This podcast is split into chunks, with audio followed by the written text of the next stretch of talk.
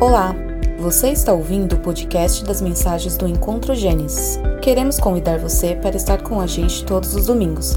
Para mais informações, acesse encontrogenesis.com.br. Centrados no Evangelho, amando Deus e amando pessoas. Boa tarde a todos. Nossa primeira reunião de 2020. Deus é bom em todas as coisas e louvamos o seu nome por isso. Abram suas Bíblias no Salmo 103. Deixe ela aberta. Antes de começar, eu gostaria de compartilhar algo com os irmãos. Essa semana eu liguei para o Jonas, que é um pastor amigo nosso de São Paulo, da H3O. E lá em São Paulo, e eu compartilhei com ele algumas coisas que estavam acontecendo na minha semana e compartilhei um pouco das minhas fraquezas com ele. Irmãos, é... quando eu digo às pessoas que eu sou fraco, quão fraco eu sou, elas pensam que eu estou sendo humilde. E na verdade elas não percebem que realmente eu estou sendo sincero quando eu afirmo e quando eu falo que eu sou fraco, que eu tenho fraquezas. Eu estou dizendo a verdade. E eu gostaria que vocês soubessem de algo muito importante. Algumas vezes olhamos os homens que pregam, que ensinam, e pensamos que Deus os usa porque eles têm crescido em algum grau ou nível espiritual. Mas isso não é realmente verdade.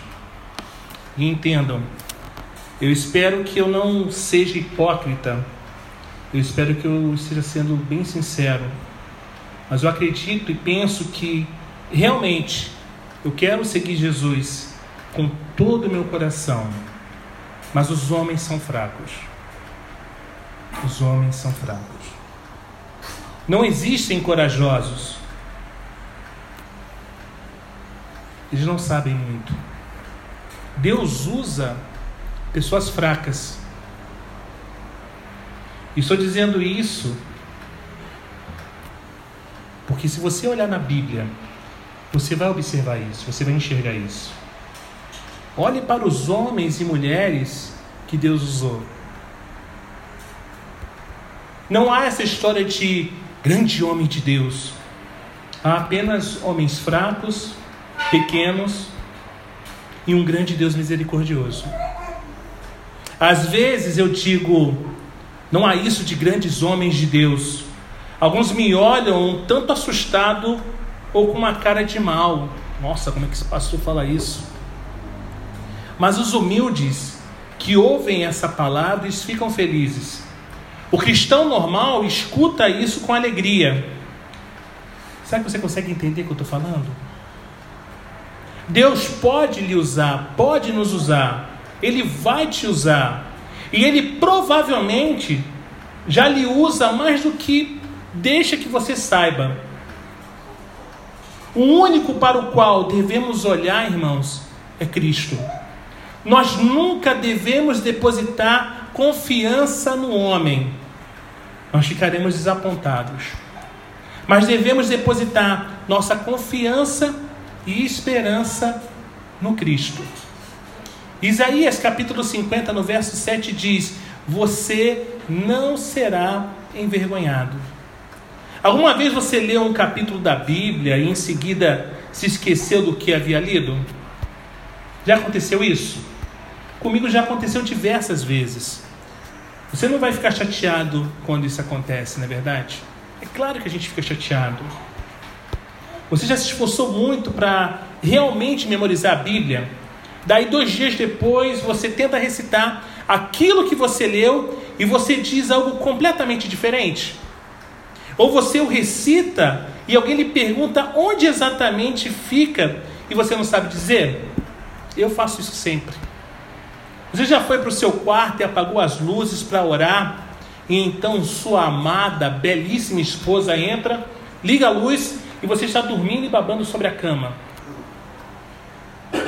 Então, quando ela lhe dá um sacode, vamos dizer que ela tenha um nome fictício, Léo, amor, para acordar, você age como se nada tivesse acontecido, como se estivesse dormindo. Não, eu estou aqui, Senhor, na tua presença.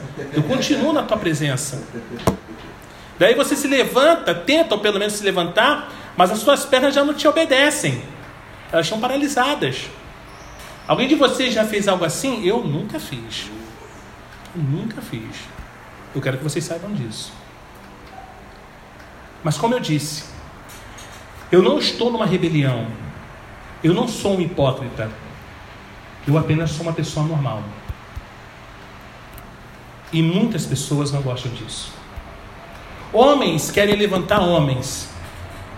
E isso não. Isso é tão errado, porque homens são apenas homens. Deus pode realmente usá-lo. Agora, se você está em uma rebelião, vivendo uma hipocrisia, não. Mas se você é uma pessoa que verdadeiramente quer seguir a Cristo, e ainda que você se sinta como se tivesse dois pés esquerdos, Deus ainda pode usá-lo. Ele obtém glória ao usar os fracos, porque isso prova que Ele é quem está fazendo a obra. Os humildes se alegram. Você tem um Salvador que é um amável e maravilhoso Mestre, que nunca lhe deixará, nunca lhe desamparará, que nunca vai desistir de você. Porque, para começo de conversa, ele nunca colocou qualquer confiança em você. Já começa por aí. Mas ele nunca desistirá de você. Porque ele fez uma aliança com você. E pela sua virtude, seus méritos e poder, ele cumprirá. E eu quero compartilhar nessa tarde sobre a efemeridade da vida humana. Esse é o título dessa exposição motivacional, a primeira do ano de 2020. Como pedi para vocês, vocês abriram as suas Bíblias no Salmo 103. Vamos ler dos, dos versos 15 ao 18. Salmo 103, do 15 ao 18, diz assim: Quanto ao ser humano, os seus dias são como a relva, como a flor do campo, assim ele floresce. Mas soprando nela o vento, desaparece e não conhecerá daí em diante o seu lugar. Mas a misericórdia do Senhor é de eternidade a eternidade sobre os que temem, e a sua justiça sobre os filhos dos filhos, para com os que guardam a sua aliança e para com os que, que se lembram dos seus preceitos e os cumprem. No verso 15, irmãos, diz que quanto ao ser humano, os seus dias são como a relva, como a flor do campo, assim ele floresce. Se ele tivesse dito que o homem é como um monte, nós ainda teríamos razão para ficar com medo, porque as montanhas não duram para sempre. O tempo irá reduzi-las a nada.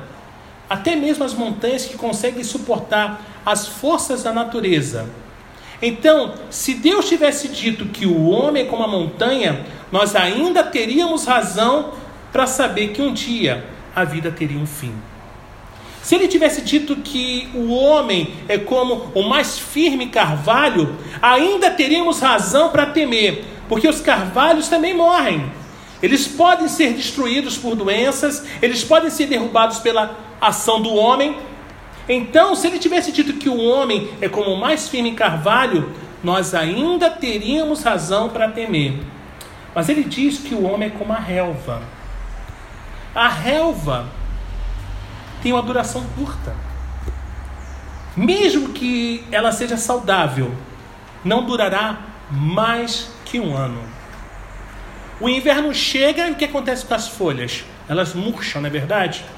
Forças podem atuar sobre a relva e matá-la, e a relva não tem controle sobre essas forças.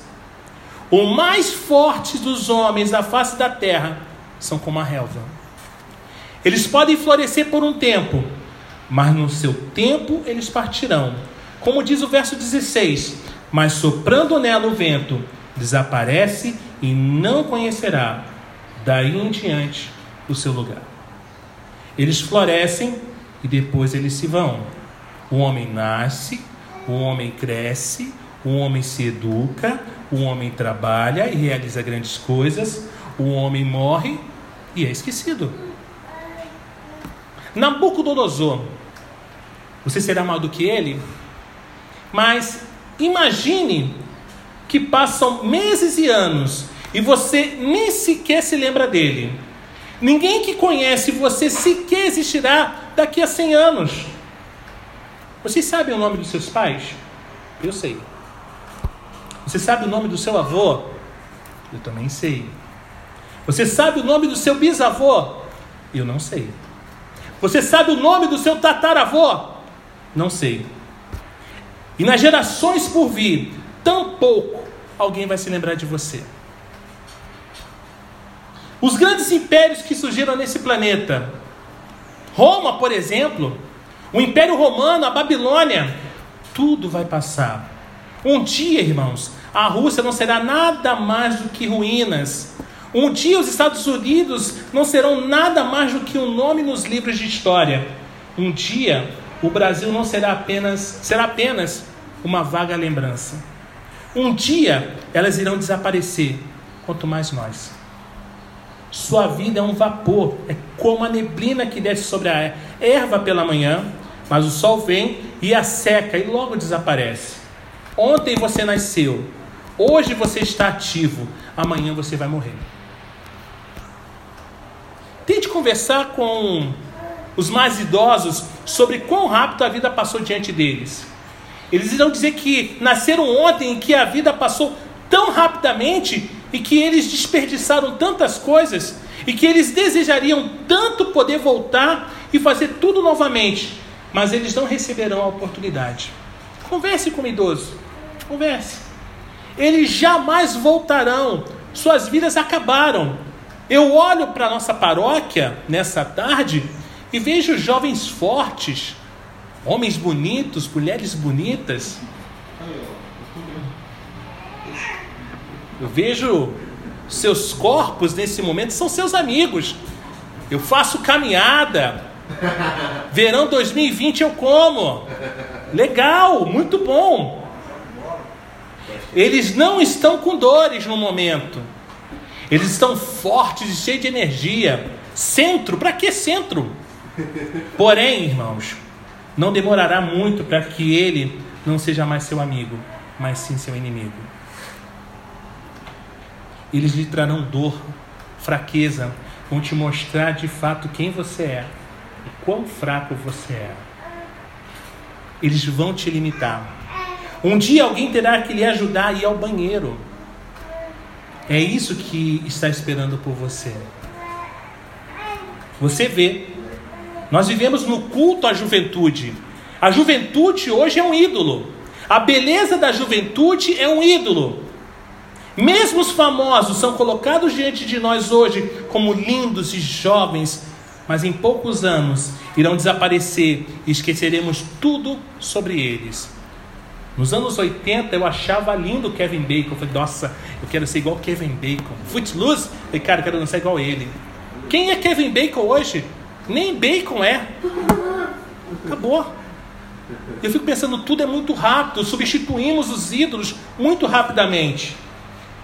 Veremos ídolos caindo, mas assim que eles envelhecem, caem, colocamos novos ídolos em seus lugares.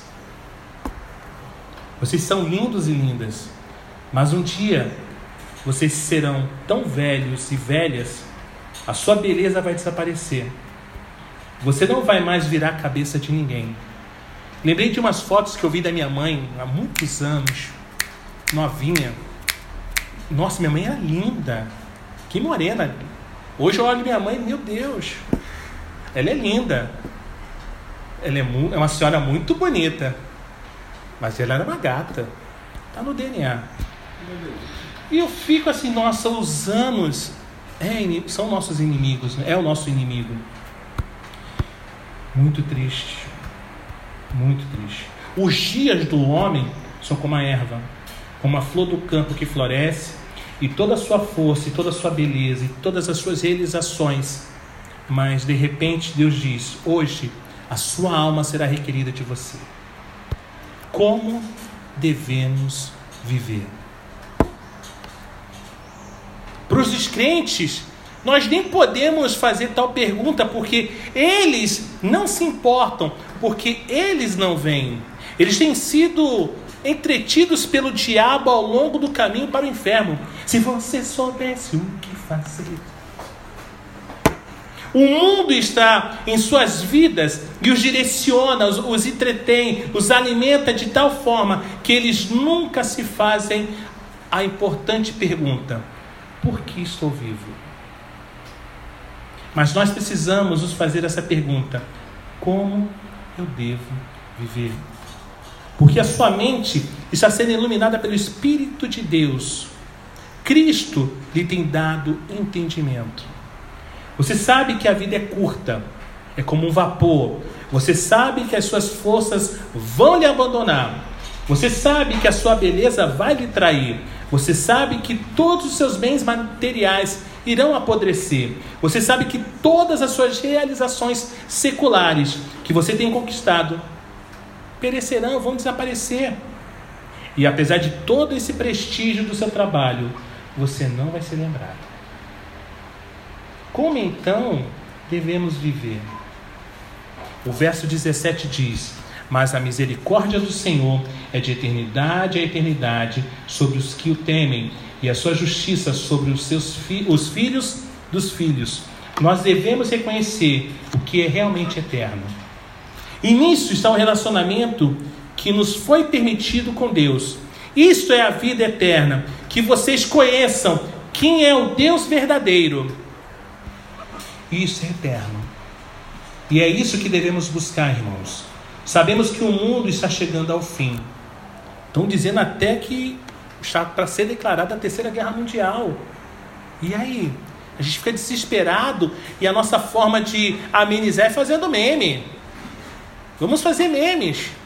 Sabe por quê? Porque se de fato for declarada a terceira guerra, talvez as cabeças dos crentes vão rodar. Se proteja com seus diplomas. Se proteja com a sua beleza. Sabemos que as nossas vidas estão chegando ao fim. Devemos buscar a Deus. Buscar ter um relacionamento com Ele e buscar conhecer Sua vontade e realizá-la nessa terra. Semana passada saímos às ruas distribuindo rosas, declarando uma palavra de amor, um feliz 2020. Então vamos fazer isso só nos finais de ano. 31 de dezembro desse ano, vamos fazer de novo. A expectativa está como? A mil. É. E os outros dias, cada um vai para o inferno? Queremos conhecer a Deus, mas não queremos ler a Bíblia. Por isso é incentivo. Leiamos a Bíblia todos juntos esse ano, completamente. Vamos conhecer mais o Senhor. Uma das mais fantásticas afirmações que pode ser vista sobre o homem foi feita sobre o rei Davi. Atos capítulo 13, verso 36 nos diz: Ele serviu o propósito de Deus em sua geração, e então ele adormeceu coisa fantástica de ser dita sobre um homem. Isso é o que eu gostaria que tivesse na minha lápide. Ele serviu o propósito de Deus em sua geração e então ele adormeceu. O que é melhor do que isso, irmãos? Ele diz: Mas as misericórdias do Senhor é desde a eternidade e até a eternidade sobre aqueles que o temem, e a sua justiça sobre os filhos dos filhos. No verso 18 lemos: para com os que, os que guardam a sua aliança e para com os que se lembram dos seus preceitos e os cumprem. A aliança deve estar sempre diante de você. O que Deus fez para você em Cristo deve estar sempre diante de você. Deve ser o que, lhe, o que lhe direciona e o que lhe motiva. Deve ser a razão de viver e o seu, o meu, o nosso encorajamento. Nós vivemos, irmãos, entre dois dias. O dia em que Cristo foi crucificado diante de todos os homens e o dia em que todos os homens estarão diante de Cristo. Esses são os dois acontecimentos que devem nos direcionar. Devemos estar em uma aliança eterna com Deus através do sangue de Cristo. Nós não pertencemos a esse mundo, somos cidadãos de Sião.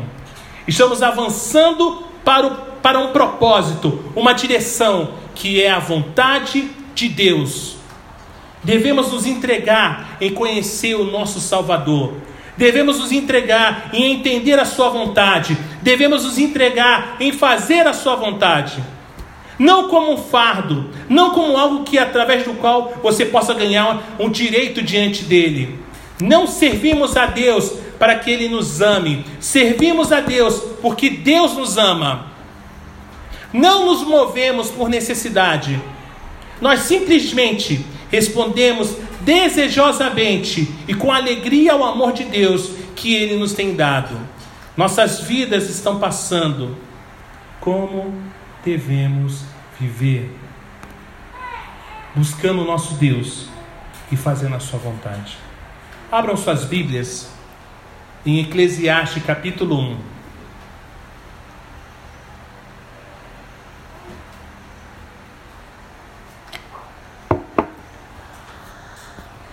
Eclesiastes capítulo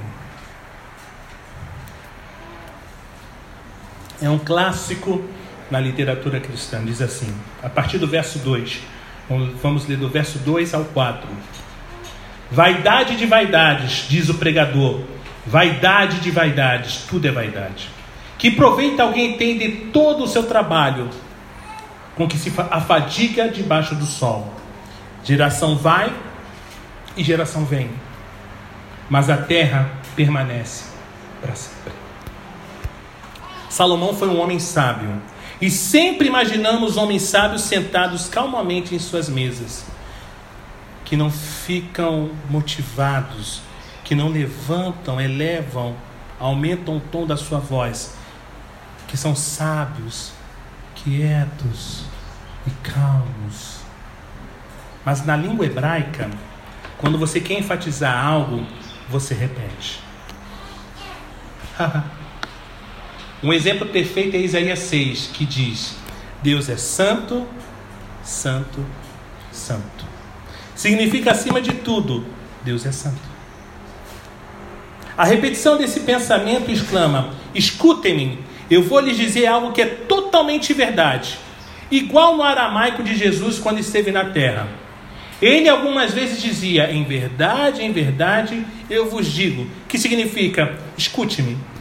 Agora, veja aqui no verso 2: diz assim: Vaidade de vaidades, diz o pregador. Nós esperamos que eles se levantem e que eles levantem suas vozes no meio da cidade e que eles clamem nas ruas. Aqui nesse texto nós vemos um homem sábio se tornando um pregador, por causa da ênfase que ele quer dar. Agora, imaginem o sábio Salomão sentado em sua mesa. Você entra na, na sala de Salomão e você se senta de frente a Salomão. Ele é muito calmo, muito tranquilo, muito sereno, e você diz: Sal, você já tem intimidade, Sal, eu quero saber o significado da vida. E de repente, Sal, Salomão, ele salta da sua cadeira e com fogo nos olhos, ele olha fixamente para você e diz: Vaidade de vaidades, me escuta.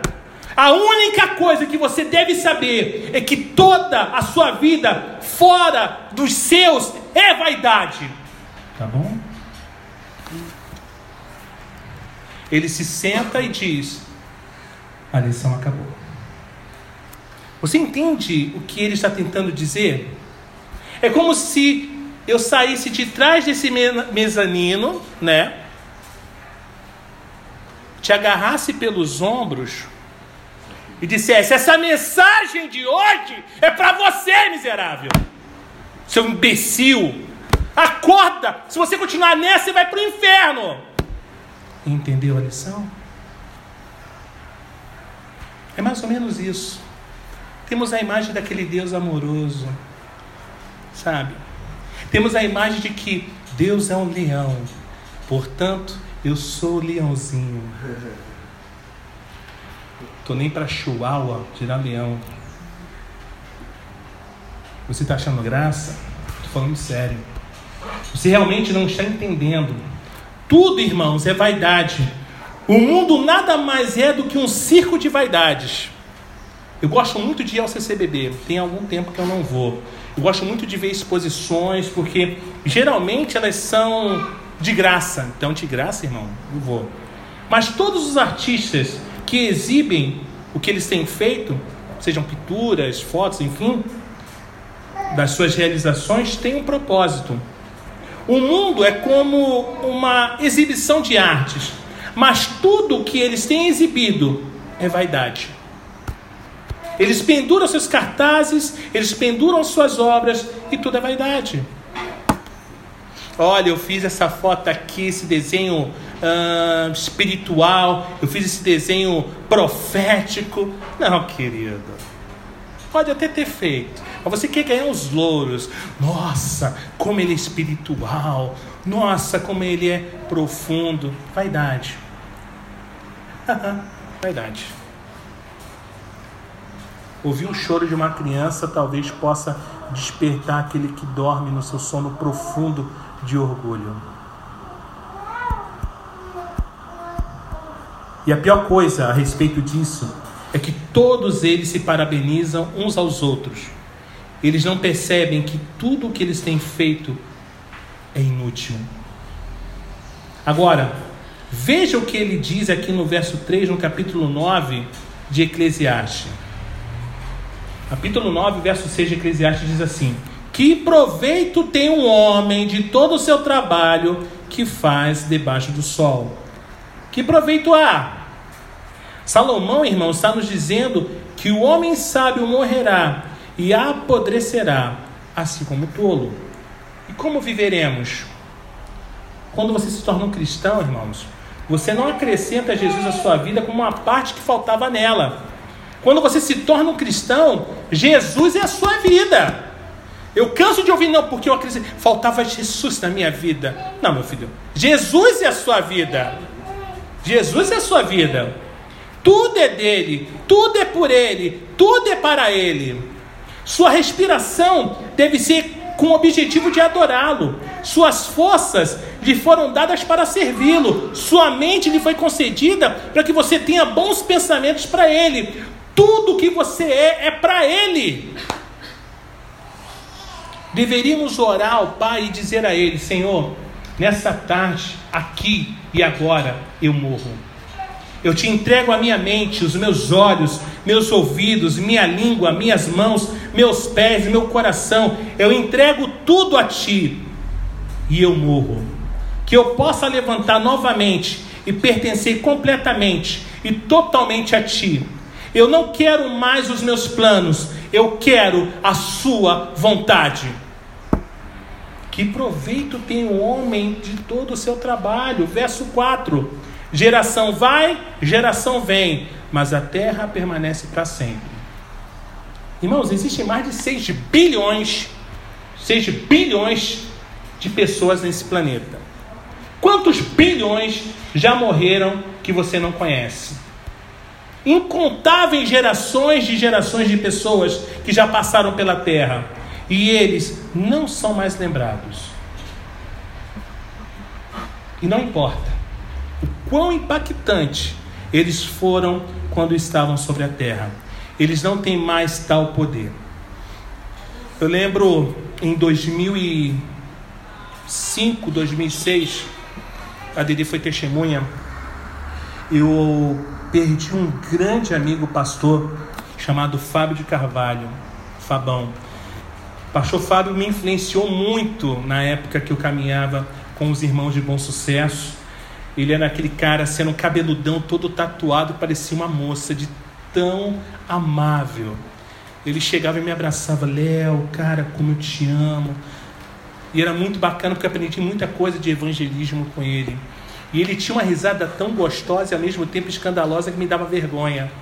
Eu lembro uma vez nós indo para um show ali na, na Lapa com, com os irmãos. A gente passou ali pela. Todo mundo tinha dinheiro, íamos a pé. Fomos ali pela Presidente Vargas e a gente conversando e tal, tava uma galera, ele ria alto. Cara, era muito escandalosa. E o Faboni morreu em Cuba fazendo o que ele mais amava, evangelismo. Isso foi em 2005. Eu estou em 2020. E nunca mais ouvi falar do Fábio.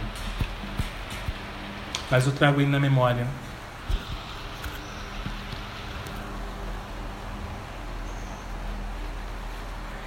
No verso 11 de Eclesiastes 1, ele diz: Já não há lembrança das coisas que se foram, e das coisas que ainda virão também não há memória, não haverá memória entre os que hão de vir depois delas. Pense nos grandes homens que você conhece na história do Brasil. Um dos progenitores, um dos grandes precursores desse país. Você nem sequer lembra seu nome. Você celebra o dia do aniversário dele somente porque talvez seja dia de feriado. Você chora todos os anos no dia da morte dele e visita o cemitério onde ele está enterrado para lhe dar flores? Ele não é mais lembrado, não. Vamos ao último capítulo de Eclesiastes, capítulo 12. Vamos ler os versos 12 e 13. Eclesiastes, capítulo 12, versos 13 e 14. Diz assim: De tudo o que se ouviu, a conclusão é esta: tema a Deus e guarde os seus mandamentos, porque isso é o dever de cada pessoa. Porque Deus há de trazer a juízo todas as obras, as que estão escondidas, quer sejam boas, quer sejam más. Como devemos viver? Devemos viver, irmãos, tementes, tementes a Deus. Agora, para os descrentes, isso significa algo completamente diferente. Significa viver com o terror de Deus. Não porque Deus seja mau, mas porque Deus é bom e os incrédulos não. E ele será julgado, como no verso 13, de acordo com tudo o que ele tem feito, com tudo o que ele tem pensado e com tudo o que ele tem dito. Mas, e para os cristãos, como devemos viver sabendo que tudo acabará? Vivendo em alegria e reverência a Deus com grande gratidão, com ações de graça, com adoração e louvores, buscando para o conhecer mais dele e nos entregando para realizar e fazer a sua vontade. Separando-nos das coisas desse mundo que nos contaminam, sem ter nenhuma parte com as obras das trevas e nos entregando em devoção a Deus, servindo e servindo a outros em seu nome, com grande esperança que, embora o mundo termine, embora você entregue o seu corpo à morte, um dia a trombeta soará e os mortos em Cristo ressuscitarão e estarão com Ele para sempre.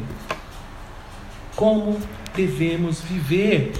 Tementes a Deus e guardando seus mandamentos, obedecendo a Ele. Você entende?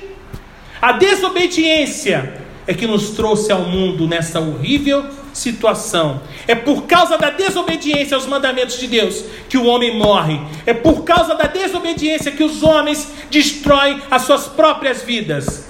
Os homens têm apenas um problema e se chama pecado. Evite, corra dele, odeio e corra para Cristo e para os seus mandamentos. Que Deus nos bendiga.